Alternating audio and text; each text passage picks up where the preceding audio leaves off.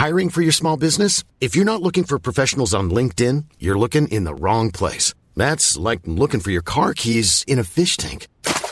LinkedIn helps you hire professionals you can't find anywhere else, even those who aren't actively searching for a new job but might be open to the perfect role. In a given month, over 70% of LinkedIn users don't even visit other leading job sites. So start looking in the right place. With LinkedIn, you can hire professionals like a professional. Post your free job on linkedin.com slash people today.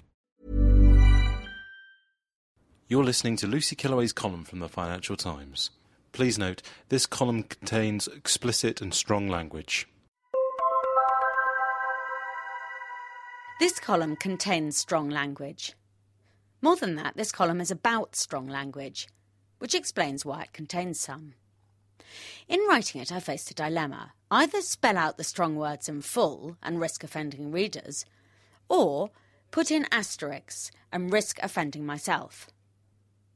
I've chosen the former as to write F star star star or S star star star feels like draping a doily over a dog turd. The turd is still there, you can see it peeping through the holes, and it smells just as bad, but its offensiveness is made worse by the futility of the effort to cover it up. With this warning issued, I can now tell a story that happened to me a few days ago. It was five past six in the evening, and I was behind deadline for filing a column. Hastily, I pressed send, though forgot to press save first. The column vanished. Fuck, I said. This wasn't an articulate response, but then the occasion didn't call for one. I'd spent the whole day trying to use words elegantly, and now I'd have to start all over again. Fucking, fucking, fucking shit, shit, shit, I said. There was something about the uncompromising nature of the words that made me start to feel a little better. Last week, a professor at the University of East Anglia made the headlines by declaring that such outbursts at work can be a good thing. Yehuda Baruch argued that while swearing is neither big nor clever, it should be tolerated in stressful moments. I would go further than this. Swearing is not just tolerable as a stress reliever, it's one of the best ones going. It's free, it's easy to use, it doesn't cause cirrhosis of the liver, and it doesn't involve wearing lycra or getting sweaty. The professor made another observation swearing can help workers bond. Trotsky came up with a similar idea in the 1920s. He thought that swearing was a product of class oppression and that as capitalism withered away, so would swearing. Eighty years on, capitalism hasn't withered away, and swearing hasn't either. Indeed, swearing has thrived at work. A recent survey showed that 76% of UK office workers sometimes swore, while a similar study in the more priggish US showed that 44% of workers were cussers. Swearing at work can not only bring people together, it can be used as a way of signalling informality.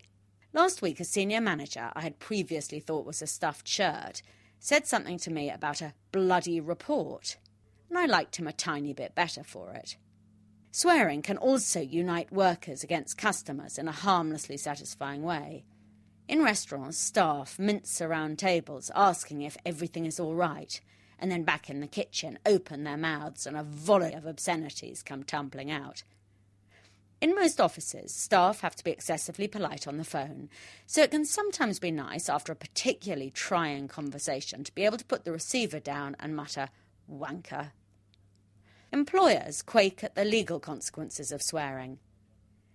The coach of the Knicks team in the US was sued by a former marketing executive who claimed that he had called her a bitch and a fucking hoe. In the UK, a company director who told his secretary that she was an intolerable bitch on Monday mornings also suffered the legal consequences. However, such cases don't mean that all swearing needs to be eradicated just that we need to learn how to swear better. There are a few simple principles that we should follow. Don't swear too much, as the impact is lost on repeated applications. Don't swear at anyone, particularly not at a boss or a customer. Swearing is safest in the company of people at a similar level. Senior people may swear in private, but should be careful about doing it in public. When the famously foul mouthed retailer Sir Philip Green unleashed a stream of fucks and fuckings in a press interview, he didn't look informal, he just looked crude and stupid. There's also a hierarchy of offensiveness that needs to be observed. Shit, bollocks, bugger, and bloody are all increasingly acceptable. Fuck, while off limits 20 years ago at work, is now accepted in many offices. Cunt, on the other hand, is acceptable in almost none. Blasphemous words, damns and hells and Jesus Christs, are oddly becoming less acceptable than they used to be, especially in the US. Indeed, in the US, there is a regrettable backlash against any swearing at all. One anti swearing consultant, writing in the US press this month, suggested that workers should set up a system of self regulation. He recommended that employees should give a swift thumbs down to any colleague caught stepping over the profanity line.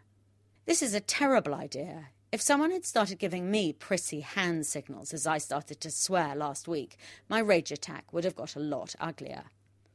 Instead, I have a better suggestion to convert old smoking rooms into swearing rooms. People feeling like the need for some bonding or stress relief could dash off to the rooms for a quick swear. There could be graffiti all over the walls saying fuck off and worse. Inside, you would scream shitface, motherfucker, wanker. Yet, even thinking about the room, I wonder if it might not achieve another purpose. After a minute or two inside, employees might emerge cured of swearing altogether and wanting to wash out their mouths with soapy water. Thank you for listening. To read Lucy Kellaway's columns online, please visit www.ft.com forward slash Kellaway.